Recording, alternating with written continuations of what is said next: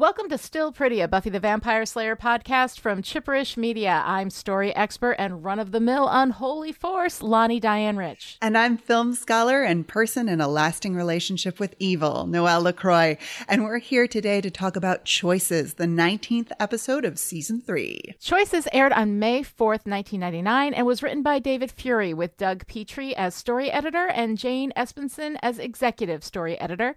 And it was directed by James A. Contner. As you all know by now, Still Pretty is a fully spoiled Buffy the Vampire Slayer podcast, so we could talk about anything at any time. And if you haven't seen it and you're spoiler sensitive, maybe you want to watch the entire show before you uh, come hang out with us. I made him an offer he couldn't survive. So let's go on patrol.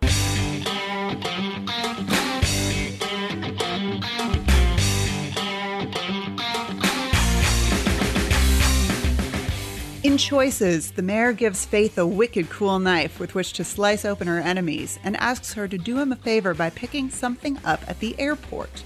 Buffy and Angel are in a rut, nothing but slaying vamps and demons never going anywhere new. Joyce is excited about Buffy being accepted to Northwestern, but Faith's turn to the dark side of the force pretty much put the proverbial kibosh on any away plans for me. You see Sunnydale? Hmm, at least I got in. After a cruel jab from Cordelia, Buffy goes to Giles and Wesley with a plan for going to college. If She takes down Faith, then all they have to do is keep the run of the mill unholy forces at bay until she's back for homecoming. Giles agrees, and Buffy goes off to figure out what the mayor is up to. At the airport, Faith gets the special delivery for the mayor, and Buffy watches her go into City Hall with it. Uh, what happened to the courier? I was supposed to pay him. Made him an offer he couldn't survive. outside, Buffy grabs one of the mayor's vampire toadies and gets the information about the box. It's the box of Gavrok, which defeats Gav Scissors and which houses a demonic energy the mayor needs to eat in order to ascend. They pull together a plan to nab the box and destroy it, presumably with Gav paper. Wesley objects that the plan is too risky. The mayor will most assuredly have supernatural safeguards protecting the box. Looks like a job for Wiccan Girl. What do you say, Will? Big time danger. Hey, I eat danger for breakfast. But oddly enough, she panics in the face of breakfast foods. Walking through town, Xander sees Cordelia in a dress shop and steps in to get a few shots at Cordy before moving on to get the magical ingredients for the caper. That night, Buffy, Angel, and Willow break into City Hall while Oz and Xander prep for the magical destruction of the box. At City Hall, Willow disarms the magical protections around the box, and Buffy and Angel lower themselves in through a skylight to nab it. The plan goes to hell, vamps come in, a fight ensues, and they get away, without realizing that Willow has been left behind. They've got my box. Yeah, they do. But looky what we got. Back at the library, Buffy wants to trade the box for Willow, but Wesley argues that they need to destroy the box. Oz smashes the receptacle for the ritual, and it's down to Buffy's plan. Willow manages to get out of the room where she's being held, but instead of running out, she breaks into the mayor's office and reads the books of Ascension. It maybe wasn't the smartest plan. Anybody with brains, anybody who knew what was going to happen to her, would be trying to claw her way out of this place. But you, you just can't stop Nancy Drew, can you? Faith and Willow start to fight, but the mayor interrupts. They need to go to the school and make the trade. In the cafeteria, both sides meet, but before making the trade, the mayor has some advice for Buffy and Angel. I mean, come, on, what kind of a life can you offer her? I don't see a lot of Sunday picnics in the offing. She's skulking in the shadows, hiding from the sun. She's a blossoming young girl. And you want to keep her from the life she should have until it's passed her by. And by God, I think that's a little selfish. Is that what you came back from hell for? Is that your greater purpose? Just as they're making the trade, Principal Snyder comes in and takes the box from Faith, but the mayor steps out from the shadows to intervene. As he's talking to Snyder, one of the guards opens the box and a huge magic beetle hops out and eats his face, then scurries away. As it attacks the mayor, another one comes out of the box. Buffy takes care of one beetle, and Faith throws her knife into the other. The mayor leaves, forcing Faith to leave her knife behind in the wall. Snyder, you alive in there? You. All of you. Why couldn't you be dealing drugs like normal people? Back at the school, Willow has some pages from the Books of Ascension that she swiped for Giles, but Buffy's bummed. She knows now that she can't leave Sunnydale. Willow decides to stay too. She wants to fight evil, and where better than the home of the Big Brew and Evil? We cut to Cordelia at the dress store again and discover that she's not shopping, she's working there. And later, in the graveyard, Buffy and Angel cuddle and decide that everything the mayor said about them was dead wrong. He doesn't even know what a lasting relationship is. No. Probably the only lasting relationship he's ever had is with evil. Yeah. Big, stupid evil guy. We'll be okay. We will.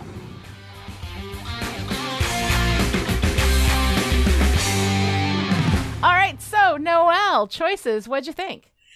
This is another one of those episodes where there's a lot going on and a lot of like good little bits and pieces, but mm-hmm. overall, I'm kind of meh. Like, it's fine. There's some stuff that I absolutely love, and then there's some stuff that I'm like, all right. Like Buffy being lowered down by wire into the mayor's. What? It's What? Mission Impossible Buffy. Yeah, but whatever, whatever. It doesn't. It doesn't super work for me, but there are some things that really do, and we will get into all of those. I'm sure. We absolutely will. One of the first things I want to talk about, the title of the episode is Choices, right? Right. And choices, talking narratively, choices are the absolute most important thing that your character can do is make a choice. We see who people are by what they do, not necessarily by what they say, right? So it's all about the choices of the actions that they take and what it is that they do. So um, we have Willow calling out Faith on this explicitly when they argue in the mayor's office, but the choices that people are making are all throughout this thing. We have all of the choices of colleges. You know, going to college for, for Buffy, it's going to college in, in Illinois versus going locally at UC Sunnydale. For uh, Willow, it is every elite school in the history of the universe that has accepted her and is very excited. Um, you know, uh, Xander trying to figure out his future, you know, right. he has a choice between being upset that he can't go to college and just being like, ooh, you know, about that, or he can decide that he's going to reframe it as this Jack Kerouac adventure, you know? and I kind of like that. I kind of dig that. I think that's pretty cool. Um, Buffy and Angel are choosing to deny reality when they're faced with what the mayor tells them about the future of their relationship, that there really is no viable future there. Um, you know, Willow choosing to go into the mayor's office and snoop instead of running to safety. Um, Faith's choice, of course, of the mayor and evil over Buffy and goodness. Um, and everyone's choice to ignore Wesley the one time he's actually right. Right. Yeah. yeah. Well, and even, I mean, even the mayor with his little rap about choosing faith over Buffy. Yes. Which is so sinister. Yeah.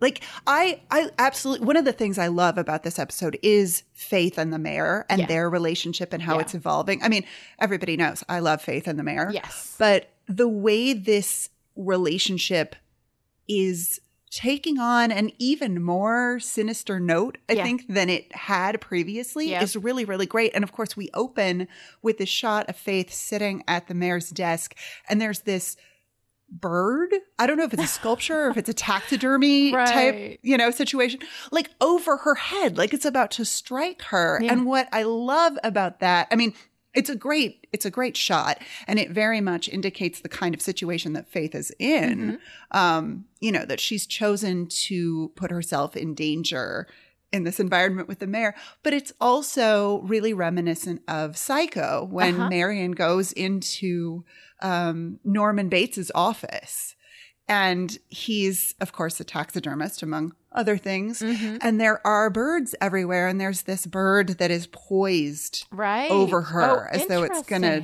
you know it's going to attack her and i just i love that visual kind of unsettling Yeah. you know mise en scène element of this especially as he's giving her this present but it's a present that comes with requirements and the what what's the deal with the with feeding her I mean, the cookies, the way he like rewards her in that moment Mhm. for being um subservient. It's after she calls him sir that Yes. he offers her another cookie. I'm like, Right. oh, this is getting dark. This like is- it always was, but it's getting real dark. It is getting dark. And I, I love that you picked up on that. I hadn't picked up on that uh, connection to Psycho, but we've already had a Hitchcock reference in this season with the rope opening um, Yeah. of the, the first day back at school. Um, and uh, and so I, I'm not at all surprised that there would be a kind of a Hitchcock reference in there and showing that danger using that that that same kind of of bird, you know, um, positioning. So that's really Mhm. interesting. Yeah, yeah. And then, of course, you know, for Faith's part, Mm-hmm. she opens the box and she gets this knife and it's this, you know, Yeah. thing of beauty and she sniffs it. And there's something so like eerie and evil, but also kind of faith appropriate to that gesture. And I just, Yeah. I love it. I love that whole dynamic that is yeah, yeah. happening. That, that's a Faith and the classic. Yeah, that's a classic faith kind of thing to do. But also, like, out of all the qualities that the knife will have, right, the least kind of obvious quality is the smell, right? But Right. the thing is that. And smell is often the, especially like you know, TV can't smell anything, right? So like we don't we don't reference smell that much in in basically a you know visual medium, um, Right. but the thing that's really interesting about that is that when you think about like when you smell something, right? That is an indication of love. Like when you smell a baby's head, like the newborn baby smell. Oh my god, that's amazing, right? Um and like when you smell books, you know, like people Uh-huh. who love books will smell the old books and just absolutely Yep. love that. So like generally when you smell something, it is an indication of intense love for that thing. Right? Yeah. Because we don't smell and things we're indifferent to. When I get a Well- bill in the mail, I don't sniff it, you know? Like yeah, yeah, it's true. Mhm. I mean, and that's how you, I mean, it's one of the many ways that we figure out whether we have chemistry with someone. Mm-hmm, I mean, I'm sure, I'm sure people out there have had the experience of like, you see that cute person and you think, yeah, I might like to have some sexy fun times with that person. and then you sniff them or like you get close enough that you like get their, you know, you get their musk and you're like, mm no, no go, no go, no way. Or maybe you know what? Maybe I just revealed something very deep about my own experience. But No, I I love the like it, idea yeah. that Faith is like, yeah, that she is like bonding with this weapon. Yeah. that is also a gift Mhm. that is representative of her choice to be with the mayor. Mhm. That she's sniffing it to bond with it and to connect with the memory of it. And it's just, it's wonderfully Yeah. visceral. Yeah. And yeah. It is really Yeah. good. And getting back to you talking about the mayor feeding Faith, right? Yes. Um, because it's almost Pavlovian the way that the second she does what he wants, he gives her a cookie, right? yeah. Um, but we also have this moment when the mayor talks about having a dog, right? And he's making Yeah. an analogy to Buffy, but it almost seems more appropriate for Faith. The mayor says a dog's friendship is stronger than reason, stronger than its own sense of self preservation, right? And she really is the mayor's dog. She does what she Yes. what he says, when he says, gets a treat, and only goes off leash when she knows that he's going to like it. Like when she made that guy an offer he couldn't survive, right? The mayor was delighted with that, right? Mm-hmm. yeah. Um, Yeah. So I, I find it really interesting for him to be talking about Buffy like she's a dog, but Faith is very much kind of kept like a pet. yes. Yes. With her, her lovely little apartment Yes. and all of her, you know, all of the comforts, but then it's all in the service of the mayor and what he wants. Mm-hmm. I, I also love that, that exchange between Faith and the mayor because she's just said something about, you know, they wouldn't be stupid enough to come back here. Yeah. to, you know, on the same night. And the mayor doesn't even acknowledge her. Yeah. Goes, Did you ever have a dog? Like he just launches into his own.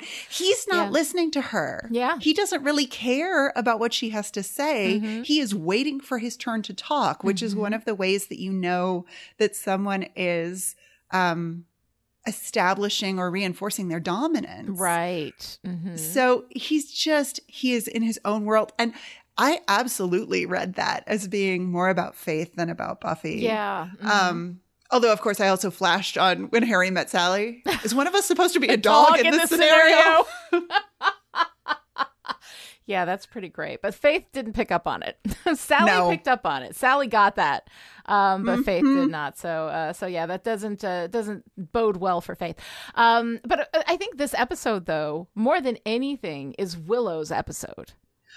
Oh, God, yes. I mean, it's incredible. First of all, I think, and remind me because I think you notice about costumes like more than I do, but Mm-hmm. this is the first like grown up outfit that Willow has worn. And it's a very kind of witchy outfit, that long Oh, yeah. dress, and it's sort of a velour, velvety kind of thing, you know, and it's and got it that. has like astrological Yes. symbols and it's got a sun on it. Yeah, it's this beautiful like yeah. I, I this is not meant to be a disparaging remark, but it looks like a tapestry that, you know, Yeah. a newly minted pagan girl would have Sure. above her bed. Right, it but it's does. this it's this long, like form-fitting dress, Mhm. and it is so, so perfect for badass witchy Willow. Well, yeah, and it's so interesting because it is such a divergence from the way that Willow's costuming has been. And when she comes back in the end scene, she's back in overalls, you know? Yes. So she is Yeah. really straddling this transitional space between who she was and who she's becoming.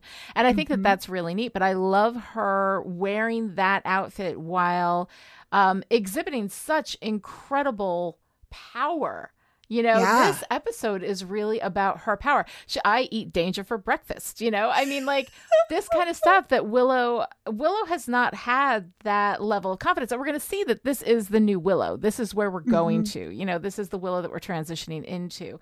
Um, but I think this is the first time we've seen that Willow, and it is kind of a stark transition. Like it seems like it's Yeah. it's like a light switch got flipped. We've seen her kind of working, you know, with the magic and becoming more powerful. And I mean, let's not forget, she returned Angel's soul to him at the end of the last season. Like she's nobody to mess with, you know. She's been breaking into Giles's books, reading all of the I mean, she has been I love that so much. Right. I mean, we've seen her in this transition throughout, but this is the stark moment where we where it's it's visual and it's also like completely textual. Like she is not even fucking around now. Um, you know, we get her uh floating the pencil to dust the vamp, right? So she calls this vampire in. She's floating the pencil. She gets him to want to bite her, and then she dusts him with a pencil. And I'm like, okay, I love that callback to earlier in the season when she was floating the pencil, right? Yep. Um, and uh, and I absolutely love that whole reference and it kind of coming full circle with that. Um, I love her choosing like she's she's able to escape. But she goes into the mayor's office, she finds the books of Ascension, and she sits there for what looks like hours. By the time Faith comes to see her, she has got four books, all of them open, right at her Yep. feet. She has been going through this whole thing. Um, and then stealing the pages Goddamn. and giving Yeah. them to Giles. I mean, my God, this is a whole new Willow. This is so badass, and I absolutely love it, and I'm here for it. Yeah, badass witch of my heart. I love her and I love her embracing I love her embracing witchcraft. Like I feel mm-hmm. I feel very connected to this like I have this power. I am growing this power. Yeah. And of course, it's so beautifully represented Mhm. with the pencil floating, which at Sure. first, the first time we see it is just kind of this novelty. Yeah. And we hear in that, I think it's in Doppelgangland, at the Mhm. beginning of Doppelgangland, that being able to do that, have that control over the pencil is about controlling her emotions. Yes. Because when she gets upset, she rams it into a tree. Mhm. So, I mean, the implied badassery of being able to control her emotions Right. and her power and harness her magic while this vampire is looming over her. He's Yeah. gonna bite her. Yeah. He's not he's not fucking around.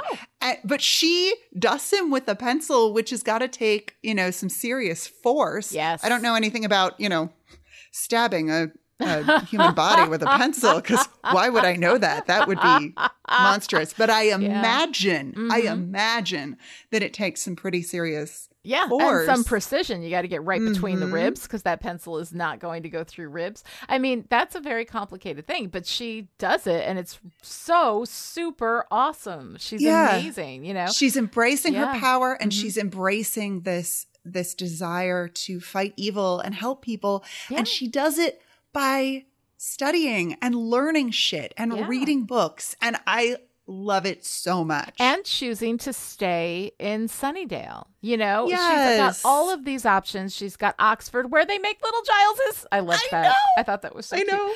Um, she's got Oxford, uh, you know, Yale, Harvard, MIT. you know, like every elite school in the world is like Willow Rosenberg, come on down, right? And she Mm-hmm. wants to go to UC Sunnydale. You know, um, Mm-hmm. because she wants to fight evil. That you know, the point of going to college is to figure out what you want to do. I know what I want to do, and it's here. And I love that she makes that choice, not for Buffy. You know, but Yeah. for herself. It's all just fantastic. It's so good. It's so good. So much self knowledge. So empowering. Yeah. Fuck yes. I just, I love it. I love it. All right. Speaking of other awesome in this Yes. episode, fucking Oz, man. Oh my God. Oz. Is the best of everything. I love how cool he is when, um, you know, like when he's just there, he's supporting Willow while they're there's like Cordelia comes out swinging at her, you know. The Mm-hmm. whole time he's sitting in that scene, he doesn't really say anything, but you can see his arm just gently moving as he strokes Willow's back during that entire scene. Like he is there for her. Then there's when the uh, he and Xander are looking at the instructions that Willow Oh, left for them, and he just says, "Nobody like my Will." You know, Mm-hmm. I love that so much. And it's this quiet thing that he does. He's pretty much quiet throughout this entire episode until the moment where he takes charge of everything, smashes the pot for the ritual. You know, it's just like, Mm-hmm. no, we're not even having this discussion. We're saving Willow and that's it. Right? Yeah. Um, here's Oz, right? Who out of all the Scoobies is kind of the addendum, right? You know, he's not he doesn't have any special magical gifts or powers. He's not like Xander, who's like been part of the crew from the beginning. He is there because of Willow. As where Willow goes, so goes my nation. That is a classic Oz line. Um, so he is there because of Willow, and he's he's basically a support person, and he completely understands. He's like he's ready to do whatever support he can. Um, he does not take charge. He does not make decisions. He's a soldier, and he goes where he's told. Right. Um, but in this particular case, it involves Willow, and he is not fucking around. He is not going to sit there while Wesley, you know, basically risks Willow's life. He smashes everything that they put together for this. And we'd already established earlier that this particular ritual is kind of fussy, you know? Um, so having smashed everything, there's no way to like get that back. Um, and I love, I love what a strong, powerful statement that is. And this is the thing about Oz. Oz is quiet. He doesn't say much and he doesn't take much like definitive action. But when he does, like he means it. I love that about him. Mm-hmm. Yeah. Oz, man of action. Ah, Um, absolutely. And I've been thinking, I've actually been thinking a lot about our our assessment of Oz as kind of the perfect yes. man, sort of Mm-hmm. the perfect um, expression of young masculinity. Yes. on the show, at least up till this point. Mhm. And the one thing that I don't know how to reconcile with Oz is when Xander is inappropriate, Yeah. Oz never says anything. No. And I'm kind of on the fence about how I feel about that because I do feel like, you know, it's it's not mm, it's not the best to just kind of let that sit, but also Oz is so like he is so man of action. Like Yeah. he's not going to say words to Xander and I don't know if it's because he's just decided that words don't work. like in general, I uh, think, I think it's about. I think that if if Xander, when Xander comes to him about stuff, Oz speaks, right? Because Xander's coming to him when they were having that conversation where he, where Xander was watching Cordelia. I think it was the last episode of the episode before. yeah, last episode. Right. And um and Xander's, you know, saying all this stuff and Oz is making this quiet commentary, right? He's not calling Xander out exactly, but he's also not letting it sit. He's not letting it slide, you know? Um and so I think that Oz looks at the opportunities to make a difference. And I think that and honestly, there's something to this that like you can challenge people, you know, on things the chances of them actually listening to you are pr- the chances of anybody being like, "Oh wow, I'm really glad you pointed that out." I just didn't, you know. And also I think his assessment of Xander's ability to understand anything he might say um, is probably pretty slim. But being able to be a constant, like flowing water that smooths the rock, right? You know, a little bit by little bit. That I think that he he does things that honestly are quieter, but probably more efficacious in the long run. You know, Yeah. um, so I think there's a power in that. Yeah.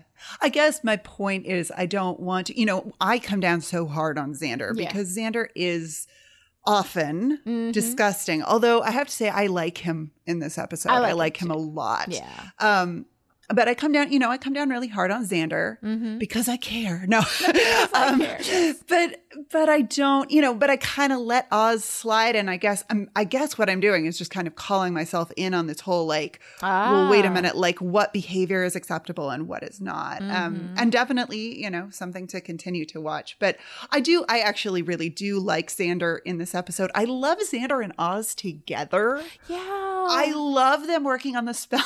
you know, know. twice blessed sage, or maybe that's the toad. And then Oz says, toad me, which is just so great. So great. No, but it's they're, so you know, fantastic. they're And working on it together. I love I love the way that Oz is with Xander, especially because given that history, you know, Willow Yeah. cheated on him with Xander. And Oz, when he makes the decision that he's gonna let shit go, he lets shit go. Yeah. Like yeah. it's impressive and he's never he's never unkind to xander he holds no like he is confident in who he is he is confident that willow has chosen him you know? And i think if willow Mm-hmm. Yeah. chose xander he'd still be like all right that's your choice to make you know? And he would he Yeah. would, like he would i don't want to say allow that because you don't allow that but like he would not hold you know any any hard feelings or whatever. I think that he'd be he'd be good um because he took his time to process everything at the time and work through his feelings. It's just oz is the perfect man. He is the perfect man I love how we both have such a thing for Oz, by the Such way. That we're both just like Oz. It's Oz. I, it's I mean, Oz. yeah It's Oz. Oz is not a not age appropriate though. So uh maybe we should talk about the other man that we both oh will my god always, always, always. giles Yes, Giles, talk about giles librarian of my heart. a librarian of Giles. my heart. Oh He's my God. so great. I love, I love now. Now that we have Wesley in here, right? You know, Yes. Wesley can be the stuff sure, and Giles is more willing to be reckless. He's happy to work something out so that Buffy can go to college. He's happy to trade the box for Willow. His Oh priority is what's best for his people, not necessarily what's like the smartest move for a watcher fighting against evil. But also, he's not a watcher anymore. He doesn't have to carry that stupid weight. He can be Right. part of this fight without having that, that sense of a divided loyalty, you know?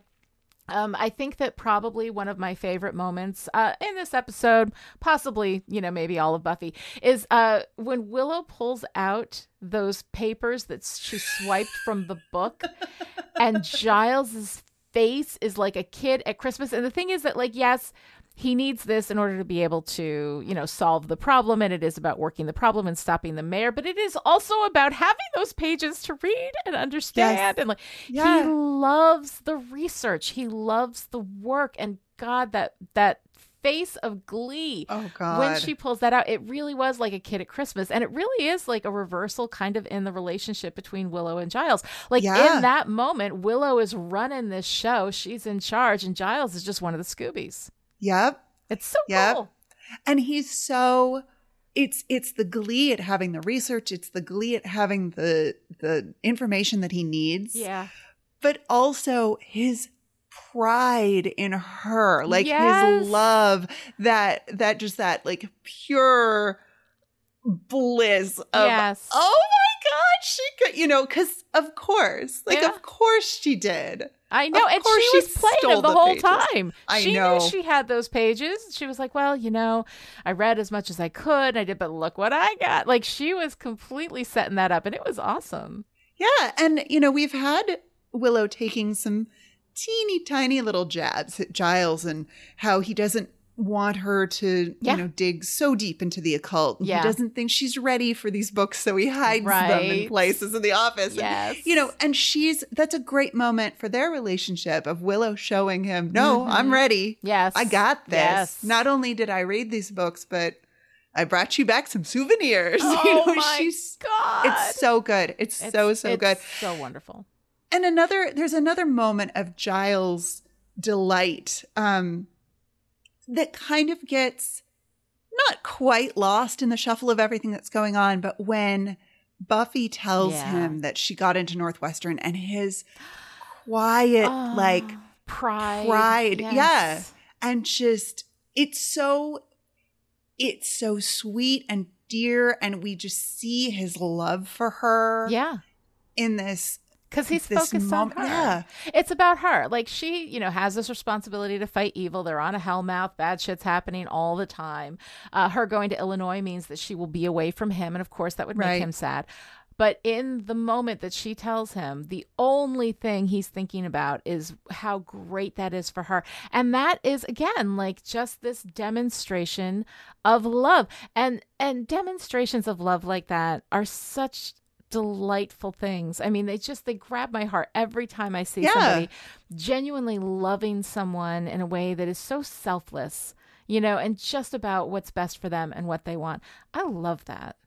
yeah and it's not always easy to capture on on film Yeah. you know like that Yeah. is that because that is very much about the relationship and the feeling and what Mhm. you have built up to that point and then the performance of the actor and like there are a Yeah. lot of there are a lot of moving parts when it comes to creating a really genuine Yeah. bond and that's something that i think buffy as a whole does really well Yes. Um, absolutely. we'll see that we'll see that later on with other relationships that you know grow and change and um it's it's really it's really lovely the way those Yeah. things are set up and then they're they can pay off in this sweet understated but really authentic seeming way I know it's so fantastic. Um, I also actually kind of liked Wesley in this episode because he he had some competence. I mean, he was like, you know, even a broken clock is right twice a day, right? So I mean, the fact that he was like, he was right about the recklessness of the plan. Uh, he was wrong about not going in to save Willow, and it's always funny to me because of the extra textual knowledge I have that the actor who plays Wesley is married to the actress who plays Willow. right They have two Right. kids now. They're just feeling great. Life is good, you know. Um, But it's really funny because he's the one, you know, I mean, the, the actor is the one who actually has the relationship with Alyson Hannigan, and Oz is the one who's like, no, you're going to save her. So I don't know. There's something about that that I always find fun in that moment. yeah You know, yeah just that but what do you think knowledge. of what do you think of Wesley's point that like we're going to sacrifice thousands of lives and your you know all of your friends and family to Yeah. save well i mean that's Well, always such an interesting philosophical question is well, right. You know, it's the it's essentially the trolley question, right? You know, Right. um, and uh, and so I think that in this circumstance, because Willow is such a pivotal. I mean, there's the Slayer, but there's Willow. I mean, Mhm. Willow has a tremendous amount of power, and she not just as Willow, but like as part of this, you know, this troop of warriors, right? Is one of the most powerful people they've got. Like, even if they had the box without Willow, would they be able to do anything with it? Would they be able, like, what would they do? So I think that, like, even remaining in that cold analytical place, Wesley's wrong. I think, I think in that, but I mean, but on top of it, it's like, you know, these are our people. We don't leave a man behind. Like that's not how we run this. You know, that's not how this is done. So, um, so Wesley, I think is, I, I would say absolutely wrong about that. What did you think? I, well i'm always on the fence about those questions because i kn- i am They're tough questions to answer. yeah you know i'm i'm certainly like with the with the protagonists about you know we like Right. we're not we're not leaving willow to die Yeah. i mean especially not willow Right, guys. yeah. like like willow's my girl and it's it is a hard thing to think about you know what Yeah. what sort of risk is worth it like what Yeah.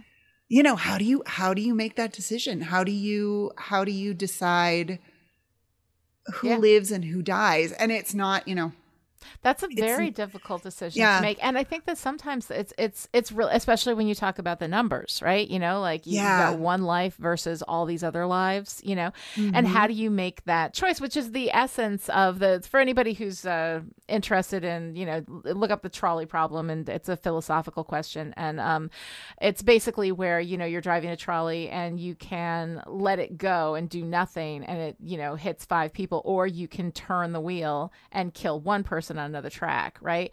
But like the difference between letting things go the way they do and and not doing anything versus taking action that actually decides who dies, you know? right. And then how does that change when that one person is someone you love? Yes, exactly. Which is really it's a really difficult question to answer.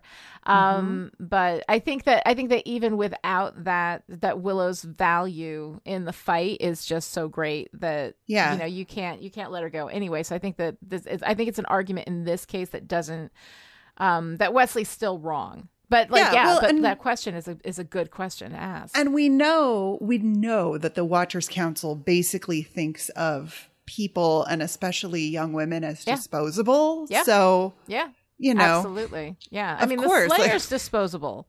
Yeah. The Slayer. oh, know? they'll call another one. It's fine. It's fine. It's fine. We'll Odd. just pick up a new girl. Um, yeah. So I don't know. The the Watchers are just problematic in so many ways. But speaking of, I just received this week's Patreon ask at the last minute. Uh, honestly, we may have to hire a new production agency because this is just getting a little bit ridiculous. But as we didn't have time to record a new one ourselves, I guess here we go. I'm not dead.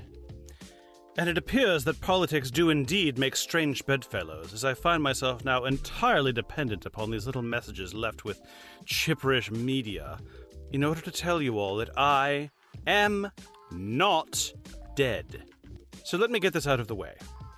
Chipperish Media makes all the podcasts you love about the stories you love, talking about the Marvel Cinematic Universe, Buffy the Vampire Slayer, Angel the Series, Good Omens, Explosive Inspiration, how stories work, all that stuff. And you love them because they are so very, very good at what they do. Well, I, I assume they're good. I don't actually listen. But you do. And if you don't go to patreon.com slash chipperish right now and give them some money, really anything over a dollar a month will do, then they are going to shut down, and right now, I'll be honest with you, they appear to be my best hope. So get out that credit card and support the podcasts you love. My life may, quite literally, count on it. And Bryony, if you're out there listening, and I know you are, I will most certainly be seeing you. Soon. How do you turn this bloody thing off?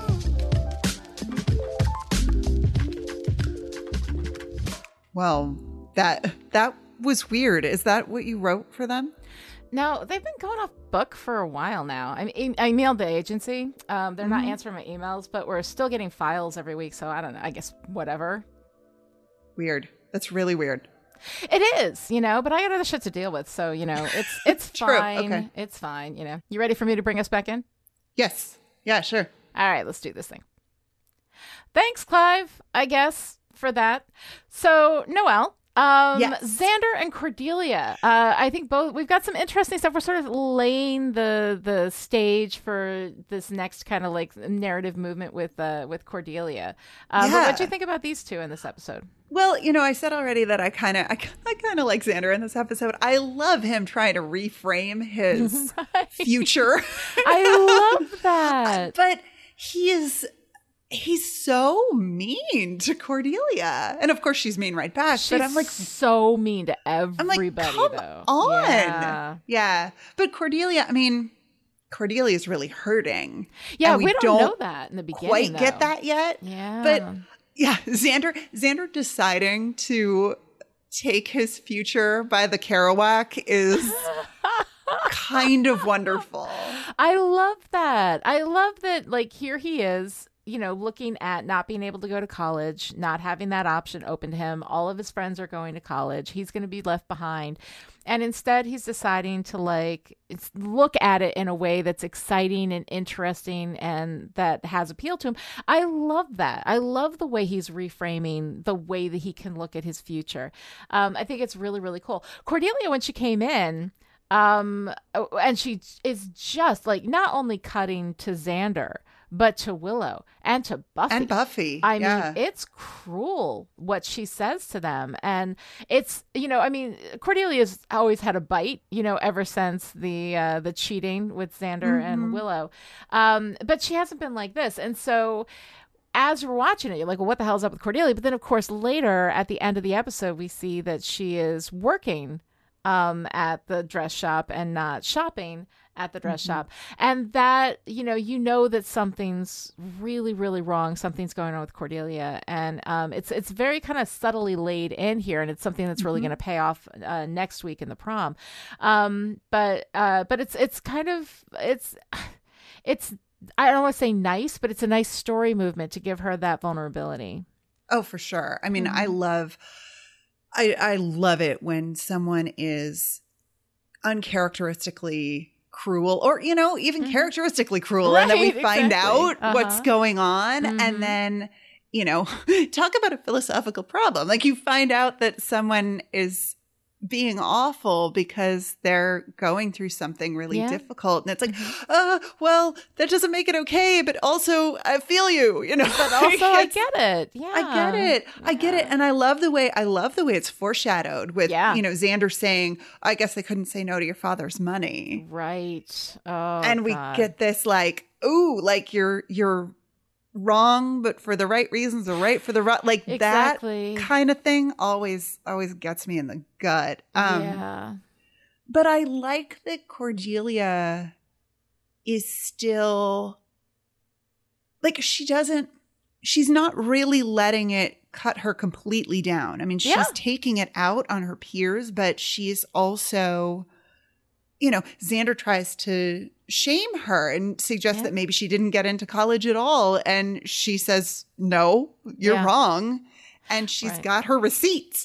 and she's got just- she's got all those letters that she's carrying around with her to colleges that she can't go to like that itself the fact that she has those in at the ready right there you know is Mhm. not like a plot convenience like the fact that she's carrying those around i think is a character beat because she's carrying around this future that she can't have you know and Mm, that's mhm. really heartbreaking especially because you know we've established cordelia's smart she gets good grades you Yeah. know Yeah. um so yeah it's uh it's it's really kind of heartbreaking but it's a nice move uh you know to bring more vulnerability into her. And of course obviously we're setting up you know everything. We're setting up uh angel the series um at this at which point cordelia is going to be going to los angeles try to become an actress uh, because she can't go to college and that's how she and Mhm. angel are going to end up uh, starting angel investigations together.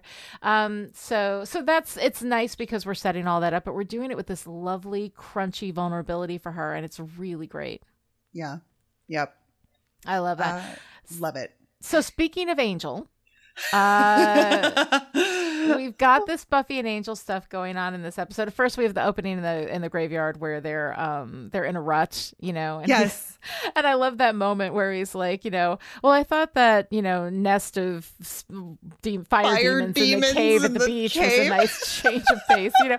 Um it's so incredibly sweet. And then you know, um, we have them working really well together. They're beating up all the mayor's people. They get the box together. They've got this whole, you know, heist that they pull off.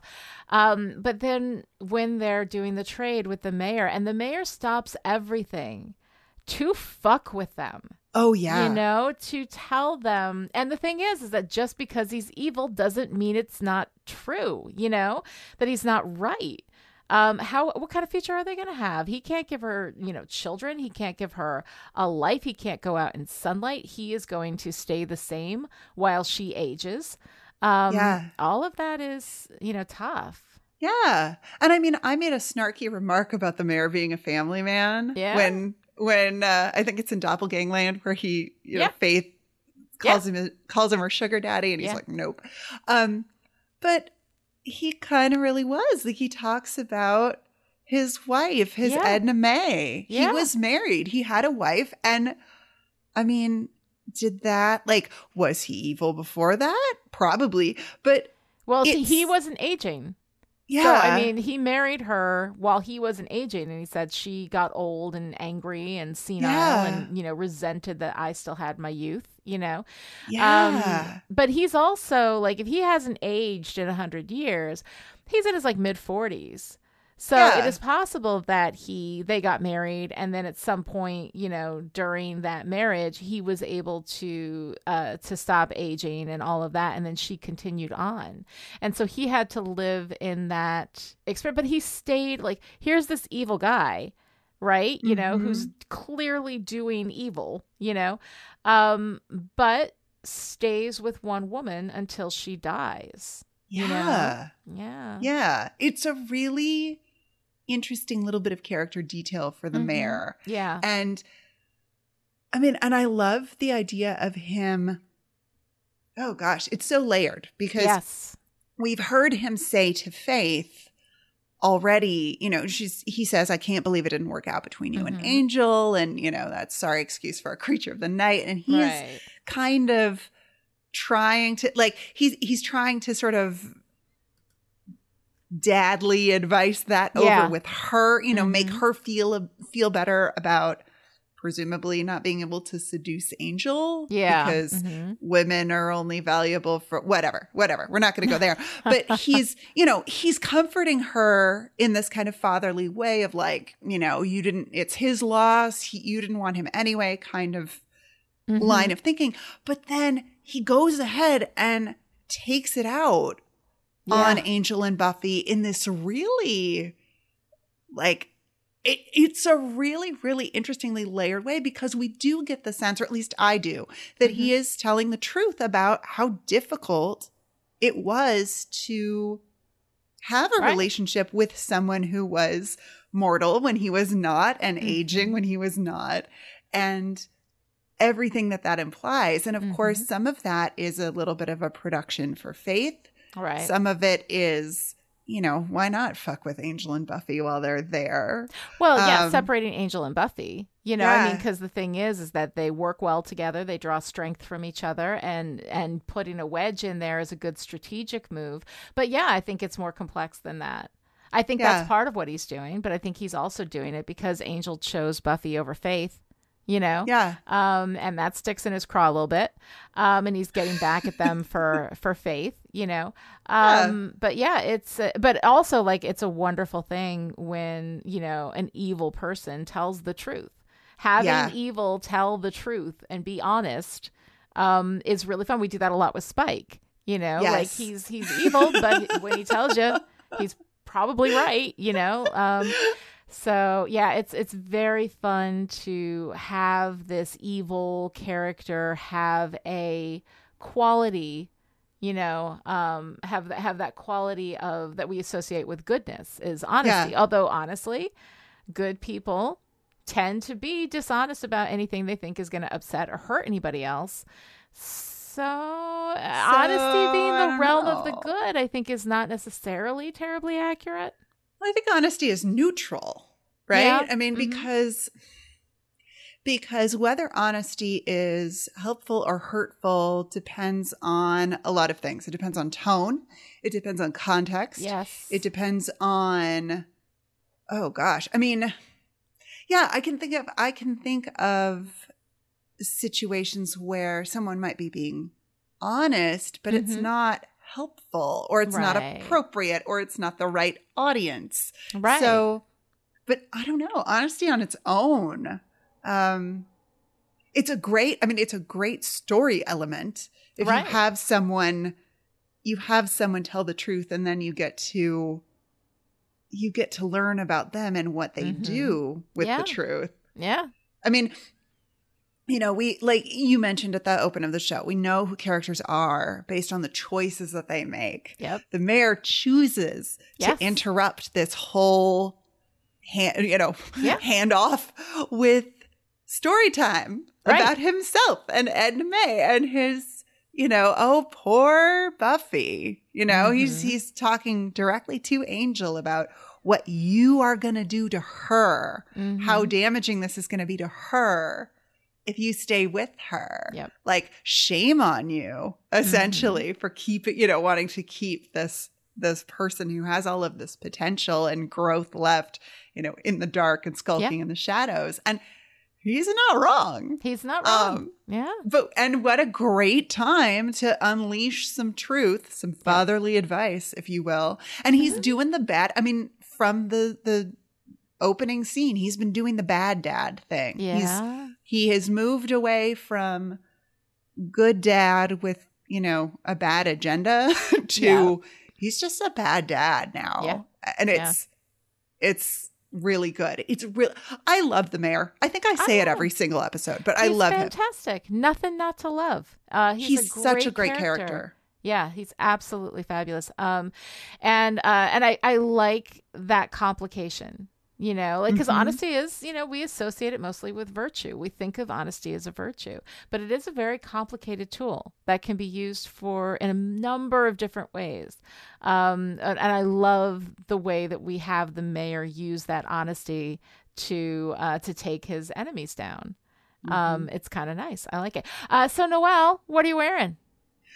Well, we talked about Willow's dress. Yes. And Mhm. how fantastic it is to see her adopt this kind of witch uniform, this like Yes. badass.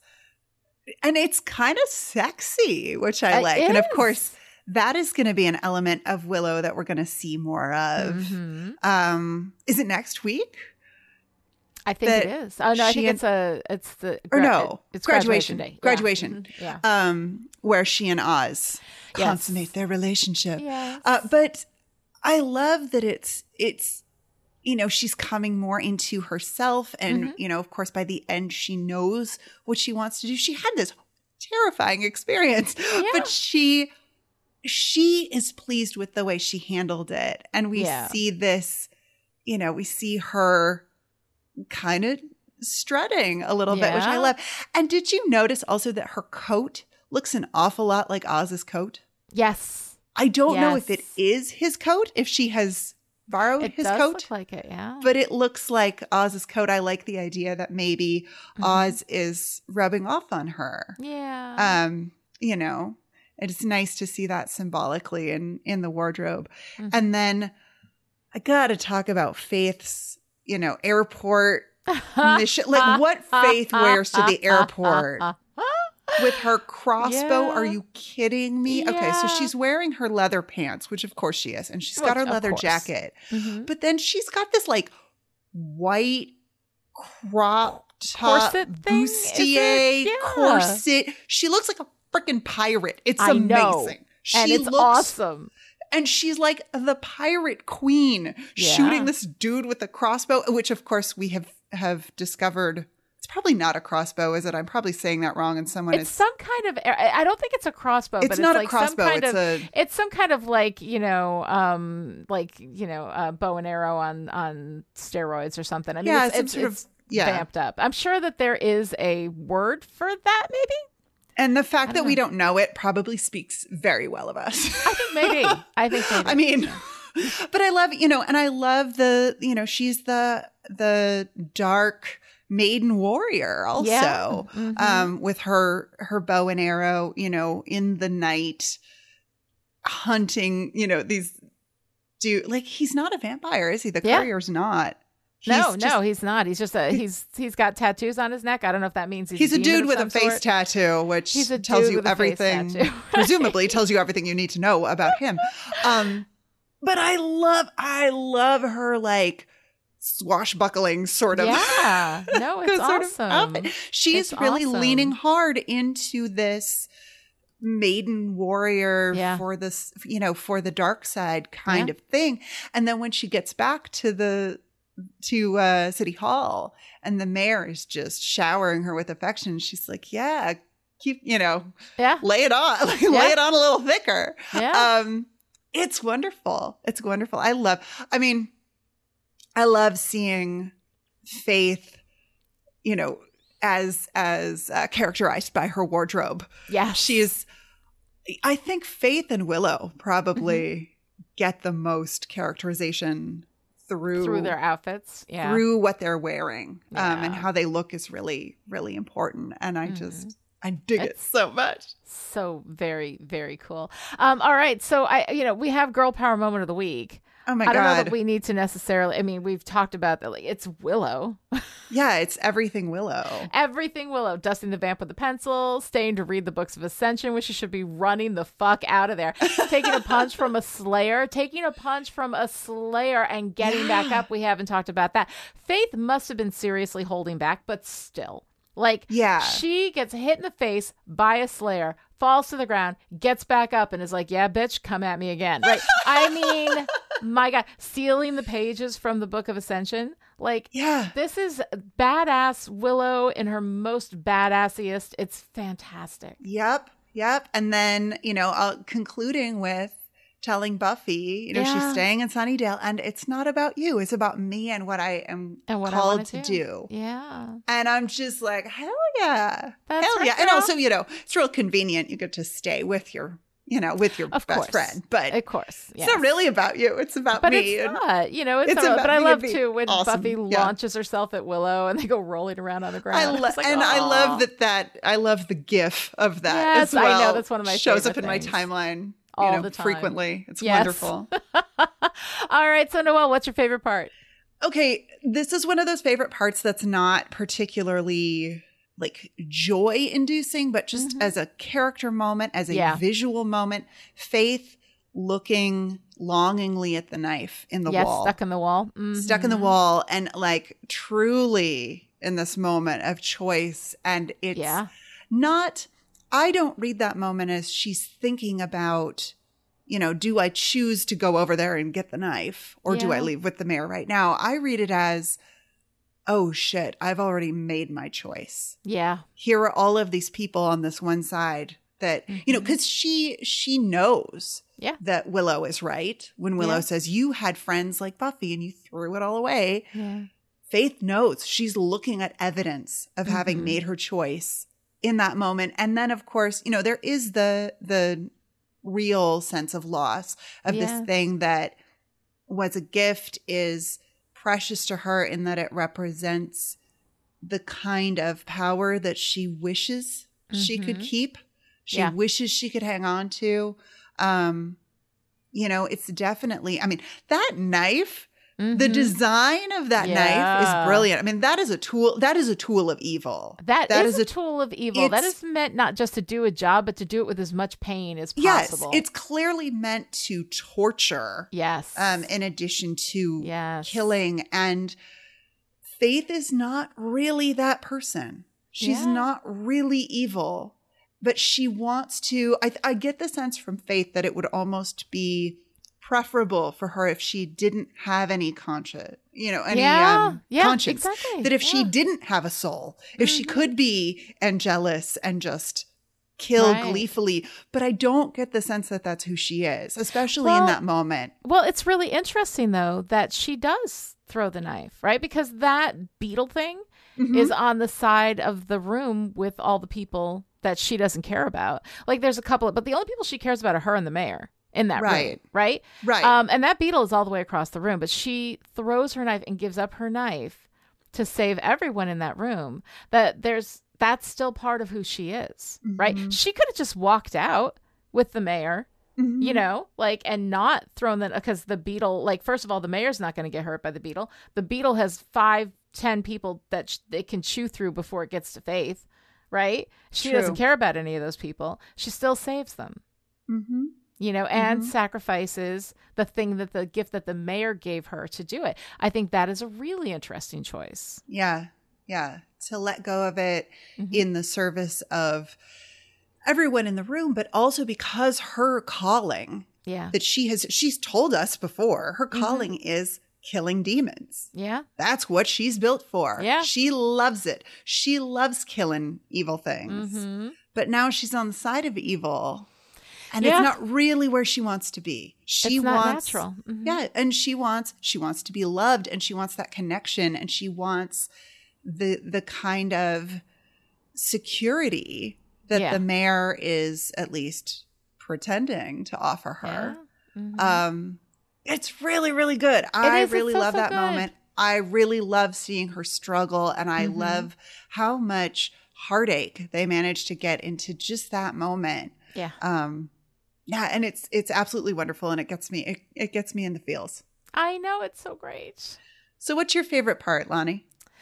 Uh, I gotta say, it's a bit of a tough call. Um, I am torn between Willow dusting the vampire with the floating pencil because you know me, I love a good callback, right? Yes. I oh love- yeah. It's Chekhov's floating pencil, man. You know, we finally we finally played it, right? Yeah. Um, and then Oz smashing the ritual pot. I think, I God, it's such a hard call for me, but I think Yeah. it may be Oz.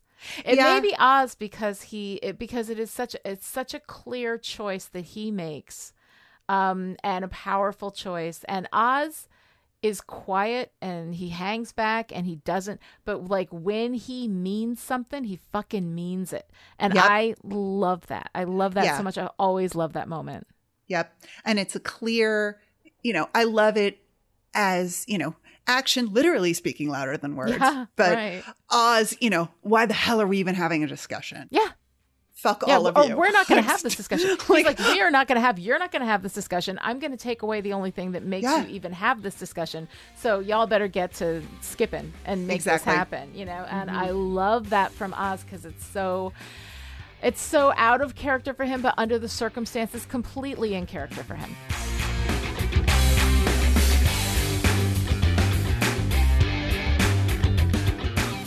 That's it for today. To join in the discussion on Twitter, follow Lani at Lani Diane Rich and me at Noelle Aloud and use the hashtag still pretty.